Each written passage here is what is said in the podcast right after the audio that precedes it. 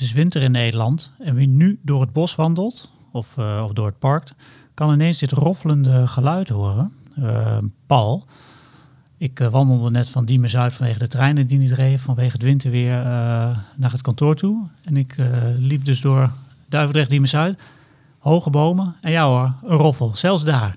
Ja, dat klopt. Ze zijn heel erg actief op dit moment. Eigenlijk altijd aan het eind van de winter, dan, dan worden de spechten actiever. En dan gaan ze roffelen. En dat roffelen doen ze in deze tijd van het jaar vooral om hun territorium uit te zetten. Hè? Zo van, uh, hier ben ik en jij moet weg. En uh, ja, dat doen ze door opvallend op takken te timmeren, hè, te roffelen, te timmeren.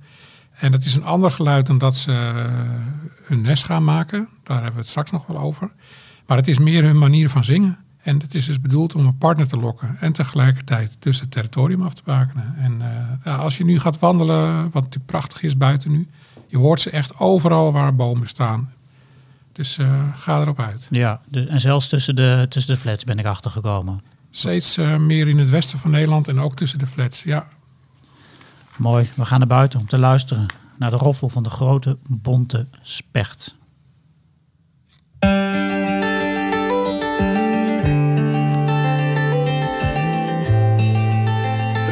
Presenteert Notenkrakers. De vogels fluiten buiten, wil je weten wie ze zijn? Kom en luister naar Notenkrakers. Welkom bij de podcast Notenkrakers. Mijn naam is Daniel Mulder en in deze podcast van februari 2021 neem ik je mee in de wereld van de chilpende, zingende, piepende en kwakende vogels. En tijdens deze reis door de wereld van de vogelgeluiden is gelukkig ook altijd de Roots-redacteur Paul Beuren aanwezig. Die bijna alles weet van vogels. En uh, daar ben ik hem zeer dankbaar voor, want ik weet uh, lang niet alles van vogels. Dus uh, dat komt goed uit dat we met z'n tweeën hier zitten. Um, Paul, dus ik ga jou gelijk weer een vraag stellen. Ja, joh. Ja. Maakt het eigenlijk nog uit? We hadden het net over de bonte spechten die op bomen aan het roffelen zijn. Maar maakt het nou nog uit of je in een loofbos wandelt of in een naaldbos? Of zitten ze gewoon overal? Nou, in principe zitten ze overal. Vroeger kwamen ze, en dan heb je het over die ja, halverwege de vorige eeuw, vooral in het oosten uh, en het zuiden van Nederland voor en wat minder in het westen en het noorden. Inmiddels is hun aantal eigenlijk, denk wel, uh, verdubbeld. En dat komt gewoon omdat uh, er een heel ander bosbeheer wordt toegepast al sinds de jaren tachtig. En het, ja, dat is eigenlijk dat ze oude bomen vaker laten staan vroeger werd altijd alles omgehakt uh, voor productiebos. En, uh, maar dat, dat is tegenwoordig uh, wat anders geworden. Dus ze laten bomen wat meer liggen en oude bomen ook willen staan. tenzij het natuurlijk gevaar oplevert voor wandelaars, dan wordt het wel verwijderd. Maar juist die wat oudere bomen, daar komen die spechten op af. En het kan zowel loofbos, naaldbos, gemengd bos zijn. Um, wat wel heel belangrijk is, is dat ze zeg maar een, een, een, een nest maken in wat, wat zachtere houtsoorten. Hè. Ze moeten dat toch dat gat maken. Dus die voorkeur gaat gewoon uit naar bijvoorbeeld de berg.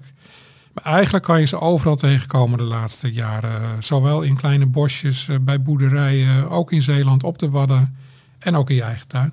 Ja, dus de grote bonte specht zit overal in Nederland. Dus er is eigenlijk geen excuus om hem, uh, om hem niet te horen. Klopt. Nou, voor we eens verder gaan praten over de uh, grote bonte specht gaan we bellen met Timo Roeken van waarneming.nl om in de vogelvlucht te horen wat er allemaal gebeurt in Vogelland, Nederland. In Vogelvlucht. Timo, goeiedag. Hey, goeiedag heren. Leuk je, weer, uh, leuk je weer te spreken op deze mooie winterdag in Amsterdam althans. Ik neem aan waar jij zit ook. Ja, ik vermoed dat het hier uh, nog iets winters, uh, meer winters is dan bij jullie. Maar... Ja, nou, ik kom, kom zelf ook uh, uit, uit, het, uit het Verre Oosten. En met de trein was het al een, een, hele tour om hier te komen in Amsterdam. Ook vanwege de sneeuw en de vorst natuurlijk. Dus, maar er ligt ja, beduidend meer bij ons dan, dan in deze contraien. Ehm, nou, de, de, sneeuw laten we even verder voor wat het is. Um, we starten deze rubriek altijd met een, een bijzondere vogelsoort die jou is opgevallen bij, bij waarneming. Waar, uh, waar, kom je, waar kom je mee deze keer? We hebben het, uh, vorige maand hebben we het gehad over uh, een hele zeldzame soort. Dat was de kortbek zeekoet. Um, dit keer hebben we het over de zwarte zeekoet. Die zit namelijk in, zit op, Tes, of, eh, eh, op Texel. Nou, niet op Texel, dat is wat lastig voor een zeekoet, maar die zit in de wateren rondom Texel. Mhm. Eh, in de haven wordt die eh, veel gezien en eh, in de Mokbaai. Dus dat, is, eh, dat ligt naast elkaar, dus die, die, eh, die overwint het eh, daar. Dus die, die is daar goed eh, te vinden. En waarom is dat bijzonder? Nou, sowieso zeevogels zien in Nederland is, vind ik altijd wel eh, spectaculair. Eh zeekoet die, eh, die zie je natuurlijk wat vaker. En zo'n zwarte zeekoeten zie je eigenlijk niet zoveel, want die broeden in Denemarken. En die zijn redelijk, of tenminste dat is de dichtstbijzijnde plek voor Nederland, Denemarken. En die zijn redelijk honkvast. Dus mocht je er dan eentje zien, dan is hij toch wel wat verder afgedreven dan, ehm, dan als zijn vrienden en vriendinnen die nog eh, wat eh, hoger in het noorden zitten. Ja, en met afdrijven bedoel je neem ik aan niet dat ze echt drijvend eh, de Nederlandse wateren binnenkomen, maar eh, vliegend neem ik maar zo eens aan. Ja, ja klopt. Ja. Ehm, Paul, jij bent onlangs op Texel geweest, toch? Ja, klopt. Zat hij er toen ook al? Ja, hij zat er al vanaf december. En ik eh, heb altijd een afspraak om een kijkertest te doen met een winkel daar op Texel. En eh, dus ik eh, was al een beetje nerveus van zal hij wel al die tijd blijven zitten. Maar eh, nee, eh, prachtig gezien. En eh, ja, het was alweer een tijdje geleden voor mij, want ik woonde vroeger vlakbij IJmuiden. En daar, daar werd nog wel eens een zwarte zeekoet in de haven gezien. Ook, ook heel zeldzaam hoor. Dus het was al, nou, ik denk wel misschien wel 20, 30 jaar geleden. En dan valt je weer op hoe klein dat zwarte zeekoetje eigenlijk is. Het is een heel klein vogeltje. En als hij dan onderduikt, zie je zijn rode pootjes. En dat is echt geweldig om te zien. Heel oké. anders dan een gewone zeekoet. Ja, eh, een klein, klein vogeltje. Eh, Timo, is eh, zwarte zeekoet, doet hij zijn naam eer aan of is het een, weet ik veel, wat voor kleur die heeft. Maar is, is die, is die alleen Ja. maar zwart? Ja, het is een beetje verwarrend. Eh, als, je er, als je er nu gaat kijken, dan doet hij zijn naam weinig eer aan. En in, de, in het winterkleed dan heeft hij veel meer eh, wit qua kleur dan in de zomer. Maar als je hem eh, in de zomer ziet in broedkleed, dan is hij bijna geheel zwart met alleen een enkele witte plek, witte vlek op de vleugels. Het is al, ja, het is al een hele, echt een hele mooie, verfijnde vogel om te zien. Ja, en met, met, rode, rode pootjes, dus uh, begrijp van pad. Ja. Maar zit, er eentje op Texel of zijn er meerdere? Eh, we, we, we weten de één in ieder geval, dat zeg ik er altijd bij. Want je hebt natuurlijk, eh, je kunt nooit alle wateren af, eh, afkijken. Maar we weten dat er eentje zit op dit moment. Waar ik ook even benieuwd naar ben, we doen ook altijd even een, eh, een soort die jij zelf eh, opvallend vindt. En, maar we hebben het natuurlijk al heel even kort voor, voorbesproken. En toen kwam jij met het woord eh sneeuwtrek via de mail door. En toen dacht ik, klaar, dat, eh, dat klinkt interessant. Sneeuwtrek, heb ik nog nooit van gehoord. Jullie ongetwijfeld wel, dus eh, leg eens uit, wat is dat? Ehm, nou, eigenlijk precies wat het woord aangeeft. En dat is dat op het moment dat er heftige sneeuwval komt, zoals we nu in Nederland hebben gehad, eh, voor het eerst eigenlijk weer sinds lange tijd, dan zie je dat heel veel vogels die gaan op trek. Dus die gaan opnieuw vliegen die op. En wat je vaak ziet is bij de soorten die dat doen, en dat zijn voornamelijk, ja, logischwijs zijn het voornamelijk eh, watervogels, eh, zoals eenden, ganzen en, en zwanen. Maar ook bijvoorbeeld kievieten en veldleeuwerikken, die zag je massaal allemaal eh, over het land vliegen toen de eerste sneeuw eh, kwam. En die, wat je ziet is dat die vogels eigenlijk met de vorstgrens meetrekken. Dus op het moment dat eh, ze vliegen richting het zuiden en op het moment dat de sneeuw en de koude weer een beetje ophoudt, dan gaan ze daar eh, eh, overwinteren. Eh, of ze trekken naar plekken in Nederland waar, het gewoon, waar er minder sneeuw ligt. Eh, maar het is een heel mooi, eh, ja, het is een heel mooi natuurlijk verschijnsel. En het geeft je weer de kans om eigenlijk midden in de winter, buiten het voor- en het najaar, waarin, waarin we altijd migratie zien, is het een mooie kans om opnieuw het, het fenomeen vogeltrek mee te maken. Ja, je noemde net even sneeuwtrek. Dat, dat gaat met de vorstgrens mee. Ehm, ik zou zeggen, het gaat met de sneeuwgrens mee. Maar dat is dus niet helemaal zo. De, de, bepaalt eh, of ze gaan trekken, ja of nee. Ja, die twee die, die, twee die hangen redelijk gelijk samen vaak. Ja, er, er zitten natuurlijk wel echt wel kilometers tussen soms. Ehm, maar het is wel, eh, voor, die, voor die vogels is het in ieder geval belangrijk dat ze voldoende voedsel kunnen vinden. Dat is, eh, dat, en bij, bij ganzen is dat natuurlijk gras, hè, dat zijn grazers. En bij eendensoorten zoals smint zie je dat ook, dat zijn ook grazers. Maar ook heel veel andere eenden die, die, die afhankelijk zijn van hun duikgedrag, dus die ver onder water gaan, is het natuurlijk lastiger om voedsel te vinden op het moment dat al het water eh, bevroren is. Dus je ziet dat heel veel soorten eigenlijk een soort beweging maken. En ehm, ik kreeg nog een mooi linkje door van, van Paul over de Cape bijvoorbeeld. Ehm, eh, we zien ook wel in, in dit weer zien we dat ook heel veel mensen opeens soorten in hun tuin zien die ze, die ze normaliter niet zien. En dan is, het, uh, dan is het wel makkelijk om de conclusie te maken. ja, er zitten op dit moment heel veel kepen in Nederland. Ik weet niet of dat, of dat per se het geval is. Uh, een keep is toch wel vaak een onzichtbare vogel in de winter. Maar als je in de, als je in de bossen loopt, dan, dan ja, daar zitten wel veel kepen in de winter in Nederland. En er zullen er nu ongetwijfeld meer zijn, maar of er een enorme explosieve toename is, zoals in sommige media wel wordt beweerd, dat, ja, dat, dat, durf ik niet één op één te stellen. Nee, dat zie jij ook niet terug in de, in de waarneming bij jullie? Nou, je ziet wel terug dat er op dit moment meer kepen uh, en andere vogels die je normaliter vaker in het bos ziet, zoals ook bijvoorbeeld de grote bonte specht, dat hij wat, dat hij wat meer naar de stad trekt en ook wat vaker dus in een tuin uh, is te zien. Maar dat heeft, toch, ja, dat heeft simpelweg de reden dat het in de, in de stad gewoon warmer is. Uh, en die vogels, die, ja, voor die vogels is het elke dag overleven met dit weer. Uh, dus je ziet, ze, ja, er zijn bepaalde soorten die je nu wat vaker ziet, maar of dat meteen een explosieve toename is van een specifieke soort, dat, dat durf ik niet te stellen. Nee, oh, oké. Maar um, je noemde net al even uh, het woord grote bonte specht, want dat is natuurlijk waar deze podcast over gaat.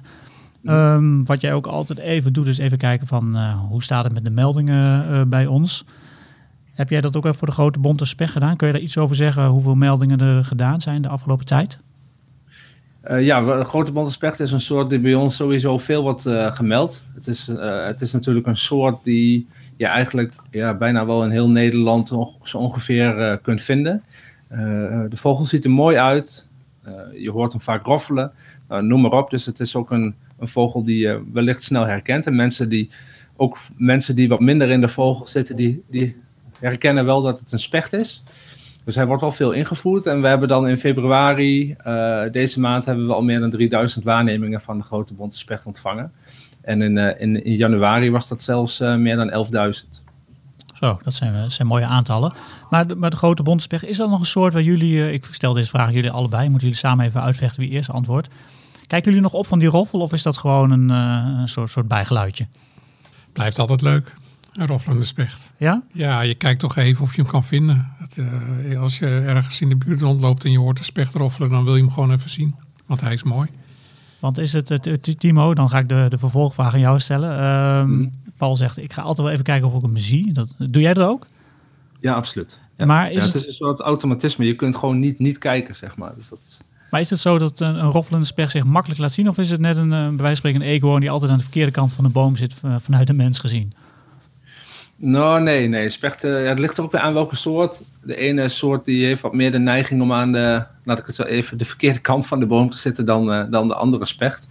Uh, maar de grote bonte specht die heeft daar, um, ja, die lijkt er een beetje lak aan te hebben. Die laat zich vaak wel goed zien. En zeker in deze tijd van het jaar, als er natuurlijk weinig blad aan de bomen zit, dan, dan is er weinig plek om te verstoppen. En pas op het moment dat je echt dichterbij gaat kijken, dan zie je dat of de vogel naar de andere kant van de stam kruipt of dat hij wegvliegt. Ja, dus hij laat zich op zich redelijk makkelijk ja, ja, zien als jullie zo... Ja, het is ook gewoon een hele algemene vogel, dus dat, dat maakt de trefkans ook veel groter. Ja, ik heb zelf altijd nog een gevoel bij spechten dat ze heel uh, uniek zijn of zo. Maar dat ligt uh, vooral dus aan mij, uh, begrijp ik nu een beetje. Maar als je het hebt over heel algemeen, mogen we hem al bij de tuinvogels al in gaan delen, zo algemeen? Of? Ja, vind ik wel. Ja, ja vind ik ook. Ja, er zijn toch nog steeds heel veel mensen die nog, niet, nog nooit een specht hebben gezien. Maar goed, daar geven we zo nog wat tips voor. Dat komt goed. Ja, oké. Nou, grote hondspecht is dus een, uh, een tuinsoort als ik, het hier, uh, als ik de heer uh, goed mag geloven. Timo, dankjewel voor je, voor je uitleg over de zwarte zeekoet en, en de sneeuwtrek. Een woord waar ik nog nooit van gehoord had, maar nu dus wel. Ik weet dat het bestaat nu. En nou, bedankt en tot, tot volgende keer. Jo, tot de volgende keer, Tot de volgende keer, Timo.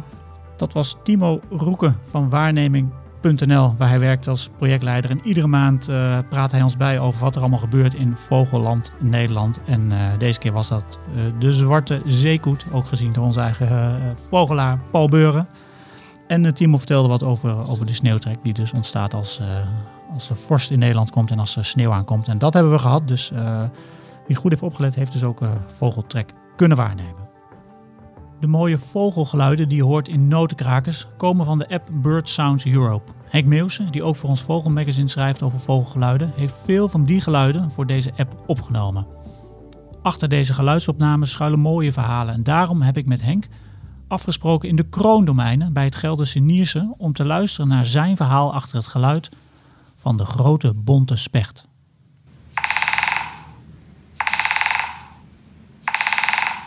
Henk, wat hoor jij hier allemaal? Koude handen. Oh, bij deze opname. Het is ontzettend mooi.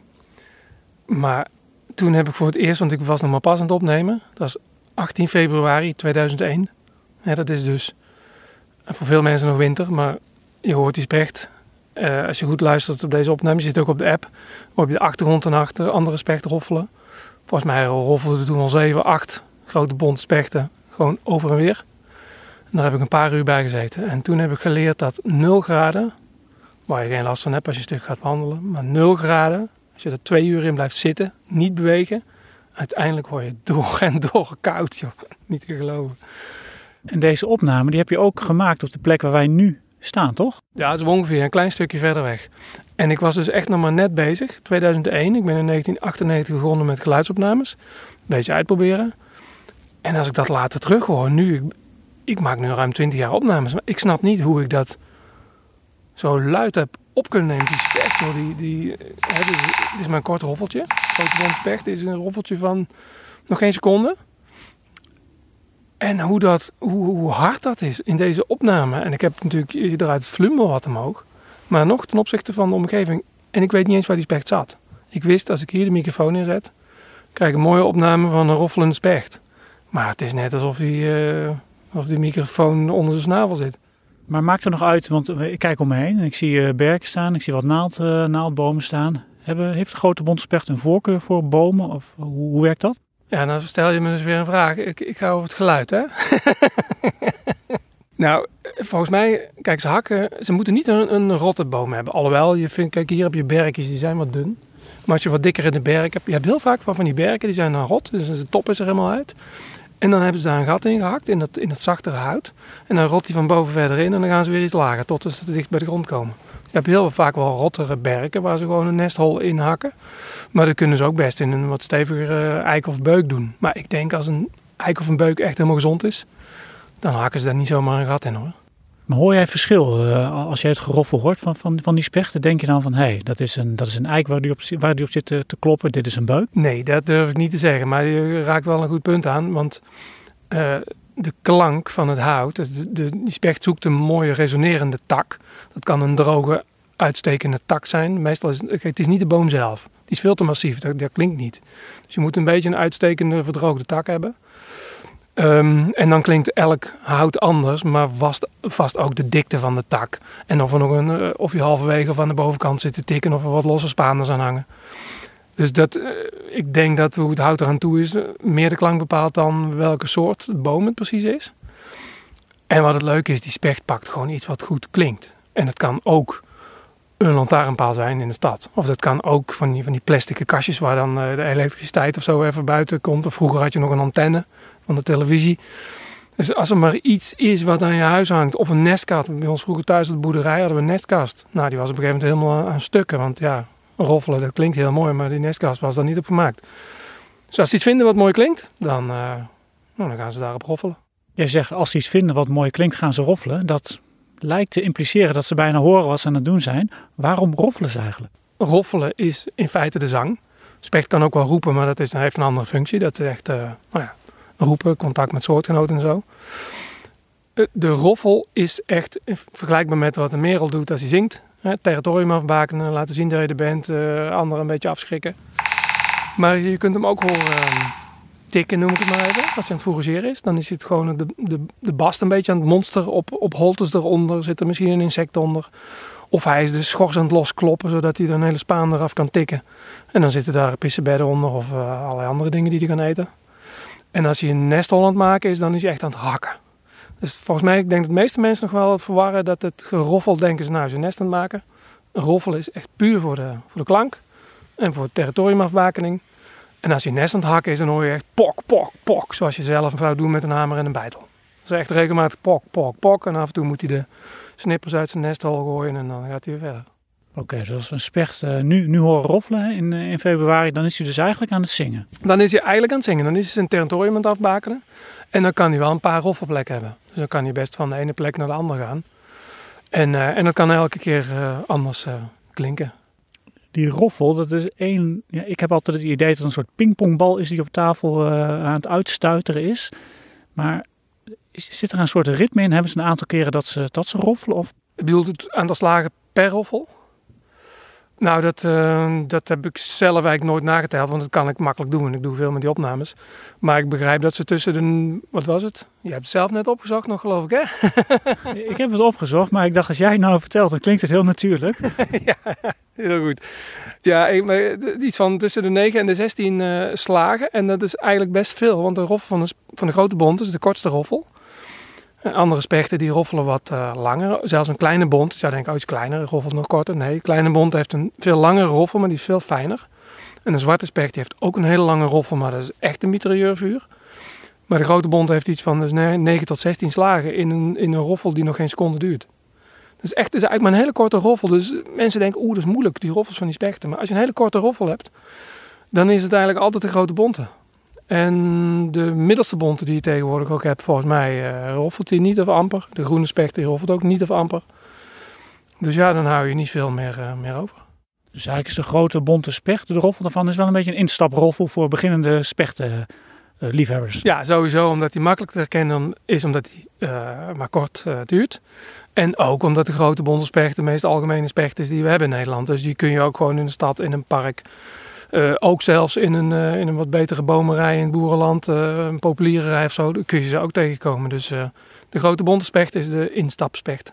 Gaan we nog één keer luisteren naar deze instapspecht.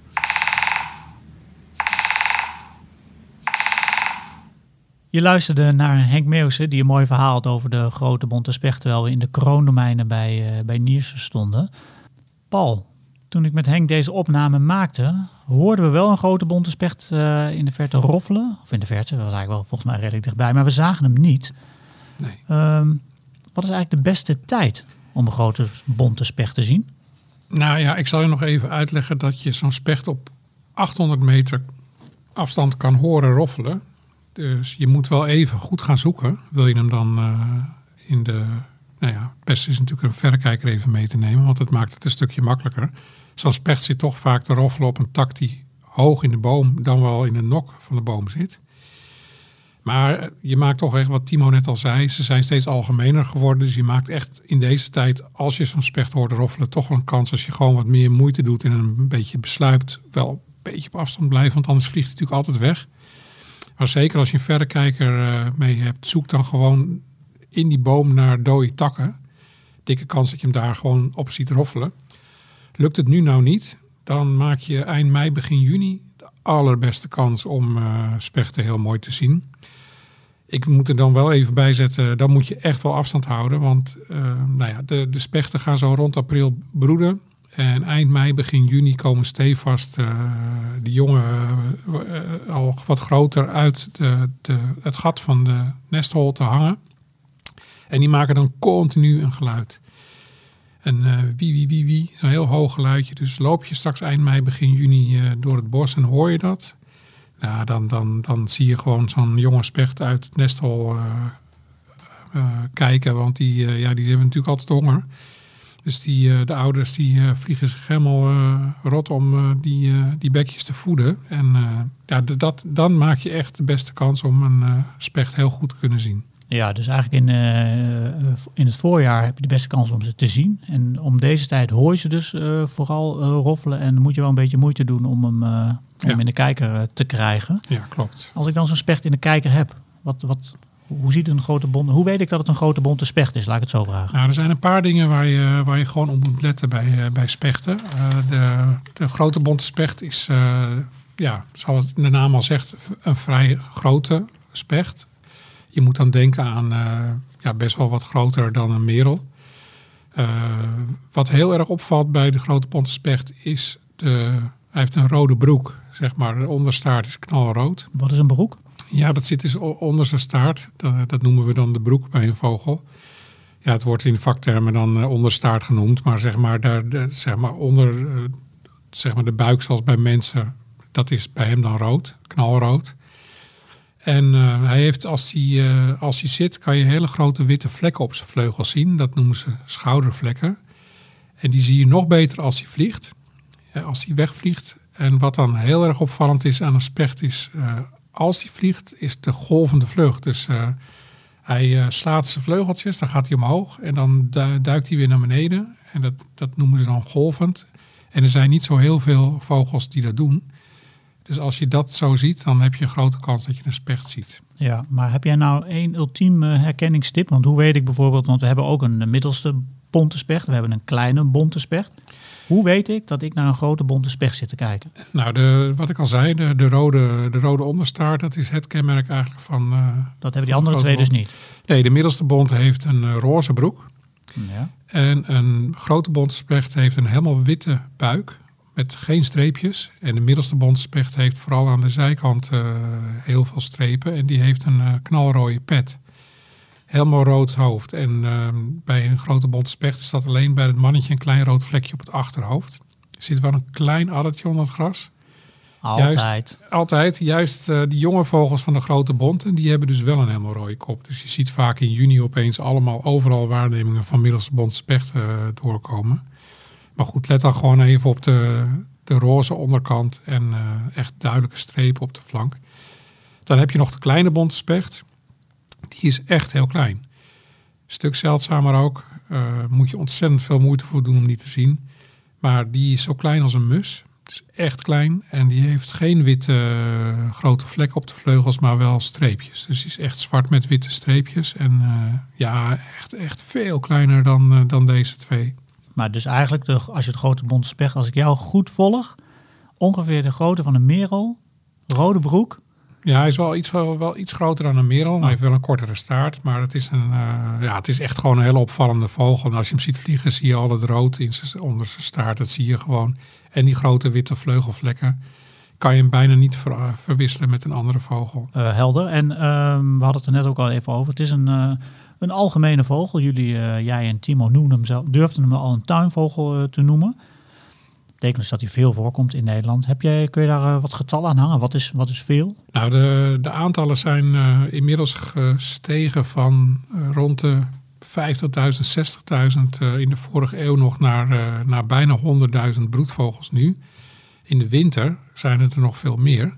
Er komen ook dan vogels uit Scandinavië binnen die hier overwinteren. Dus heb je het over 200.000 tot 300.000 vogels eh, in, in heel Nederland. Ja, en wat wel vrij nieuw is, is dat ze ook steeds vaker in tuinen voorkomen. Zeker zoals nu, hè, dat, dat het echt koud aan het worden is, dat alles onder de sneeuw en het ijs ligt. Dan, eh, dan, dan kan je ze ook lokken met eh, pinda's, hazelnoten. Daar zijn ze echt helemaal gek op. En op pindakaas. Je hebt tegenwoordig van die speciale pindakaaspotten voor vogels die je in de tuin kan hangen. Nou, je hebt een dikke kans dat je daar een specht op krijgt. En er zijn zelfs tegenwoordig speciale spechtenblokken. Die bestaan uit vet en eh, dikke zaden. Ja, daar zijn ze ook gek op. En je zal er raar op kijken. Hang hem gewoon in je tuin. Want ook al denk je dat er geen specht in de buurt zit, vette kans dat hij daar eh, op afkomt de komende dagen. Oké, dus je kunt echt een grote bonte specht, net als een koolmees en een pimpelmees en de merel, naar je tuin lokken door, eh, door wat op te hangen. Ja, ze zijn vaak wel wat schuur. Dus ze moeten echt wel de rust hebben. Maar eh, vaak komen ze eerst even heel snel kijken. Dan kijken ze wat er allemaal is. Vliegen ze weer gauw in de boom. Maar vooral s ochtends vroeg en aan het eind van de dag dat het wat rustig is in de buurt. Dan, eh, dan heb je echt kans dat ze een keer in je tuin afdalen. Hè, woon je in de buurt van een park waar gewoon veel spechten zitten. Dan maak je natuurlijk veel meer kans dat hij in je tuin zit dan, dan op een balkon midden in Amsterdam. Dat, dat moet ik nageven. Maar eh, Ja. ook daar maak je echt serieus kans op een specht op je balkon. En, Ja. en roffelen ze dan ook of laten ze ook wel eens een, een roep bijvoorbeeld horen? Nou, ze roepen ook een, eh, een, eh, een kiek, hoog kiekgeluid. Dit? Dat is dat geluid, ja. En dat doen ze ook in deze tijd eigenlijk wel vaker dan, dan in de rest van het jaar. Eh, ook vaak helemaal eh, boven, eh tak die helemaal uitsteekt boven in een boom. Als je ergens wandelt en je hoort het geluid, check de boomkruinen. Vette kans dat die boven in de boom in zo'n uitstekende dode tak zit. Want dan draagt zijn geluid ook verder. Want ook dit doen ze gewoon om te laten horen dat ze er zijn. Ja, wel een bijzonder geluid trouwens. Ja, het is heel kenmerkend. En als je dit geluid gewoon even in je oren knoopt, dan hoor je dat ook steeds vaker in de buurt. Eh, en dan eh, vind je hem eh, een stuk makkelijker. Nou, mo- mo- mooie geluiden produceert deze vogel roffelen en dan de- deze mooie roep. Wat we ook altijd doen in deze, deze rubriek, of in deze rubriek is het niet, in deze podcast. Een paar, eh, paar leuke weetjes die jij hebt, hebt opgeduikeld. En je hebt er volgens mij drie staan. Nou, wat ik al Wat heb je- eerder, wat je ja, wat ik al eerder zei, is dat de spechten, dus jonge spechten, een rood petje hebben. Dus eh, pas daarvoor op in eh, midden in de zomer dat je de middelste bonte specht eh, wel onderscheidt van de grote bonte. Wat ik al, ook heel interessant is, we hadden het net over die vorst- en sneeuwtrek. Grote bonte specht komt ook in Scandinavië voor. Mocht het daar nou inderdaad net als hier heel koud zijn, misschien zelfs natuurlijk wel een stuk kouder en eh, vooral ook als het helemaal onder de sneeuw komt te liggen, nou, dan worden er veel meer eh, grote bonte spechten gezien op de Waddeneilanden en in het noorden van Nederland. En dan kan je ze ook letterlijk uit zee aankomen vliegen. Dus dat is dan echt trek. Dus dan denk je op een gegeven moment loop je op het strand, komt er opeens een specht uit zee. Nou, die komen dan uit Scandinavië en die eh, komen hier een heil zoeken in, de, in de bossen of ze daar dan Ja, zaden kunnen vinden. Want dat is ook nog iets heel, heel aparts. Ehm, die spechten die eh, leven in de zomer vooral van insecten. Hè. Die, eh, die halen ze uit de, onder de boomschors vandaan of gewoon van bladeren. Maar er zijn ook heel veel spechten die ehm, in de winter overgaan op eh, zaden van eh, dennen en sparreappels. Nou, daar hebben ze een speciaal trucje voor. Die zetten ze vast in een, eh, in een scheur in een boom. En dan, dat maakt ze gewoon makkelijker omdat ze het open kunnen hakken. En als ze op een gegeven moment dan klaar zijn, eh, al de zaden eruit gevormd hebben, dan eh gooien ze hem gewoon naar beneden. En dan onder zo'n boom waar ze dan vaak dat doen, daar ligt dus een hele berg met eh, bewerkte eh dennenappels. En dat noemen ze een spechtensmitsen. Dus dat is, is wel leuk misschien als je door het bos loopt en je ziet opeens een hele berg van die doormidden gehakte sparrenappels Mhm. liggen. Dan is dat vaak gedaan door een specht. Oké, en er ligt gewoon een hele stapel. Ligt dan een hele berg, ja. Ja. Dat is heel grappig. Nou, bijzonder. Waren dit de weetjes of heb je er nog, eh, heb je er nog één? Nou, misschien even leuk om nog te melden dat eh, als ze dan eh, met die snavel roffelen, dat dat met een snelheid van 7 meter per seconde is. Dus dat is ook wel, nou, toch wel spectaculair. 7 meter per seconde. 7 meter per seconde. Ja, Klinkt, klinkt snel op een of andere manier. ja toch? Zeker. Nou, wil je nou meer leuke weetjes over vogels eh, eh, weten of, of, of meer lezen over vogels? Roots brengt twee keer per jaar het Vogelmagazine uit. En deze krijg je bij een jaarabonnement op Roots. Ehm, nou, deze nummers die kun je gewoon eh, online nabestellen, want de winkels zijn nog steeds gesloten. En dat kan via rootsmagazine.nl. En gebruik je nou ook nog de kortingscode gratis, dan krijg je die nummers ook nog eens eh thuisgestuurd zonder verzendkosten. Dus ehm, ondanks, eh, ondanks de sneeuw en de lockdown, het Vogelmagazine is gewoon verkrijgbaar. Even naar rootsmagazine.nl. In deze rubriek stellen luisteraars vragen over vogels. Wat een vraag! Ja, Paul, de vogelvraag. De vogelvraag, daar is die weer. En die gaat deze keer ook over, eh, ook over, over de specht, want we hebben het over, over spechten. Ehm, de draaihals vind ik sowieso altijd verrassend. Dat is dus een specht. Ja, klopt. Maar eh, de vraag eigenlijk die is, roffelt deze specht ook? Nou, het, het typische van de, of het typische, de draaihals is een, zoals de vogelaars het noemen, een atypische specht. Dus het is een spechtensoort, maar hij eh, gedraagt zich eh, eigenlijk niet als een specht. Hij gaat dus niet de stam op en neer of hij roffelt inderdaad niet. Ehm, gaat gecamoufleerd door het leven als een soort boomstam. En dan denk je van, nou, dan zouden dus juist de boomstammen zitten. Maar nee, dat is dus niet het geval, want hij leeft dus vooral van de zwarte wegmier. Eh, de wegmier zelf, maar ook de larven. En die eet hij het liefst. En eh, daarom is het ook een zomervogel. Dus je zal nu geen draaihals vinden. Die komen pas in april, eh, april mei terug. Zijn ontiegelijk stiekeme vogels. Broeden eigenlijk alleen maar in het oosten, eh, oosten van het land. En was, eh, ook het zuiden. Op- Zijn gerelateerd aan zandgrond. Dus daar moet je ze dan zoeken. Afgelopen jaar was trouwens een iets beter jaar dan alle jaren ervoor. Waarom weet eigenlijk niemand. Maar eh, zijn er opeens weer veel meer broedende draaihalsen gevonden in het land. Zat er zelfs eentje eh, op een paal te broeden naast een fietspad waar heel veel fotografen op af zijn gekomen. Er was wat gedoe over, toch? Daar was heel veel gedoe over. Ja, het, apart is ook dat zo'n eh draaihals dus geen eigen nestholte maakt. Hij broedt wel in een nesthol. Maar dat gebruikt hij dus van een, eh, een oud nest van een specht. Maar heel soms gebruiken ze ook gewoon een andere holte. En ja, deze vogel was dus gewoon, eh, gewoon op een paaltje aan de rand van een fietspad gaan broeden. Ja, hoe, hoe verzint je het? Dat is nog nooit eerder gebeurd volgens mij in Nederland. Maar goed, het grappige is ook nog dat het geluid, de hij roffelt dus niet. Het geluid wordt ook al vergeleken met, het, eh, met een, eh, een, een, een startende motor die problemen heeft eh, met zijn startmotor. En dat is echt een hele treffende vergelijking, vind ik. Ik heb, ik heb er niet veel gehoord. Ik was ooit in eh, Hongarije en daar zitten ze wat meer dan hier. En toen heb ik het geluid voor het eerst dan gehoord. Ja, hebben ze echt, ook wel meer startproblemen, denk ik, met Ja. de auto. Dus dat... eh, ja, het is echt net alsof je de hele tijd probeert om je auto te starten. En, eh, dat geluid, zeg maar. En eh, nou, dat is dus de draaihals. Oké, dus kort samengevat, de draaihals roffelt niet. Nee. Mooi. Heb je nou ook een, eh, een vraag over eh, vogels? Die kun je gewoon stellen aan, eh aan Roet. En met name aan Paul Beuren natuurlijk. Die kun je gewoon even mailen naar ons. eh info at rootsmagazine.nl Zet je vraag erin en dan wie weet behandelen we hem de volgende keer in deze podcast. Notenkrakers.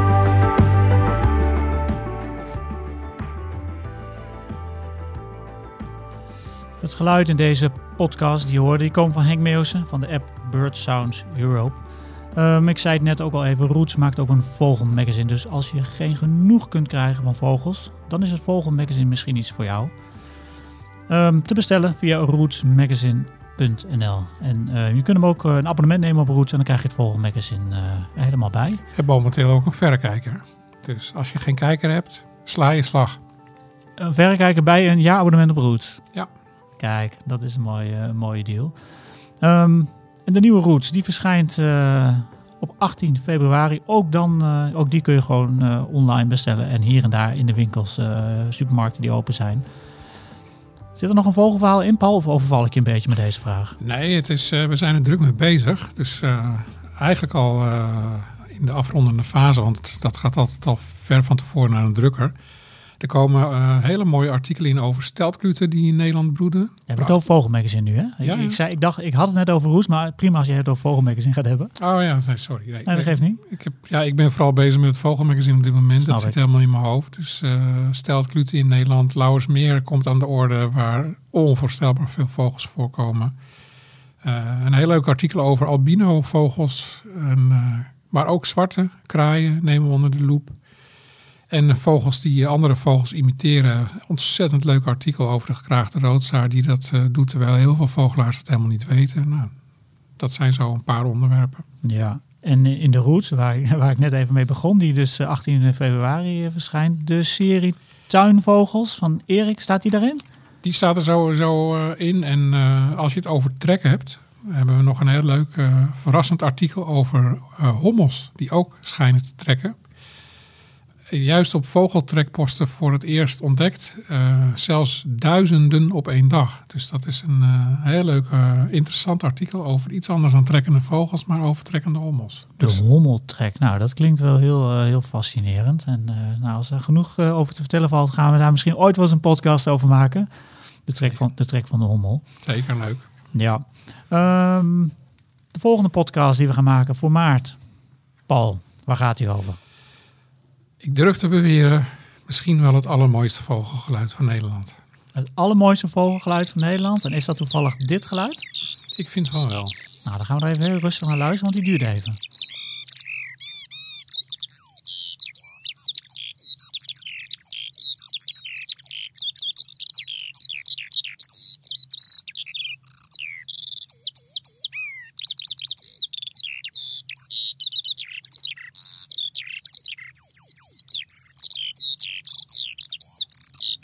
Hallo hé, die veldleeuwerik, dat is wel een kleine uitslover.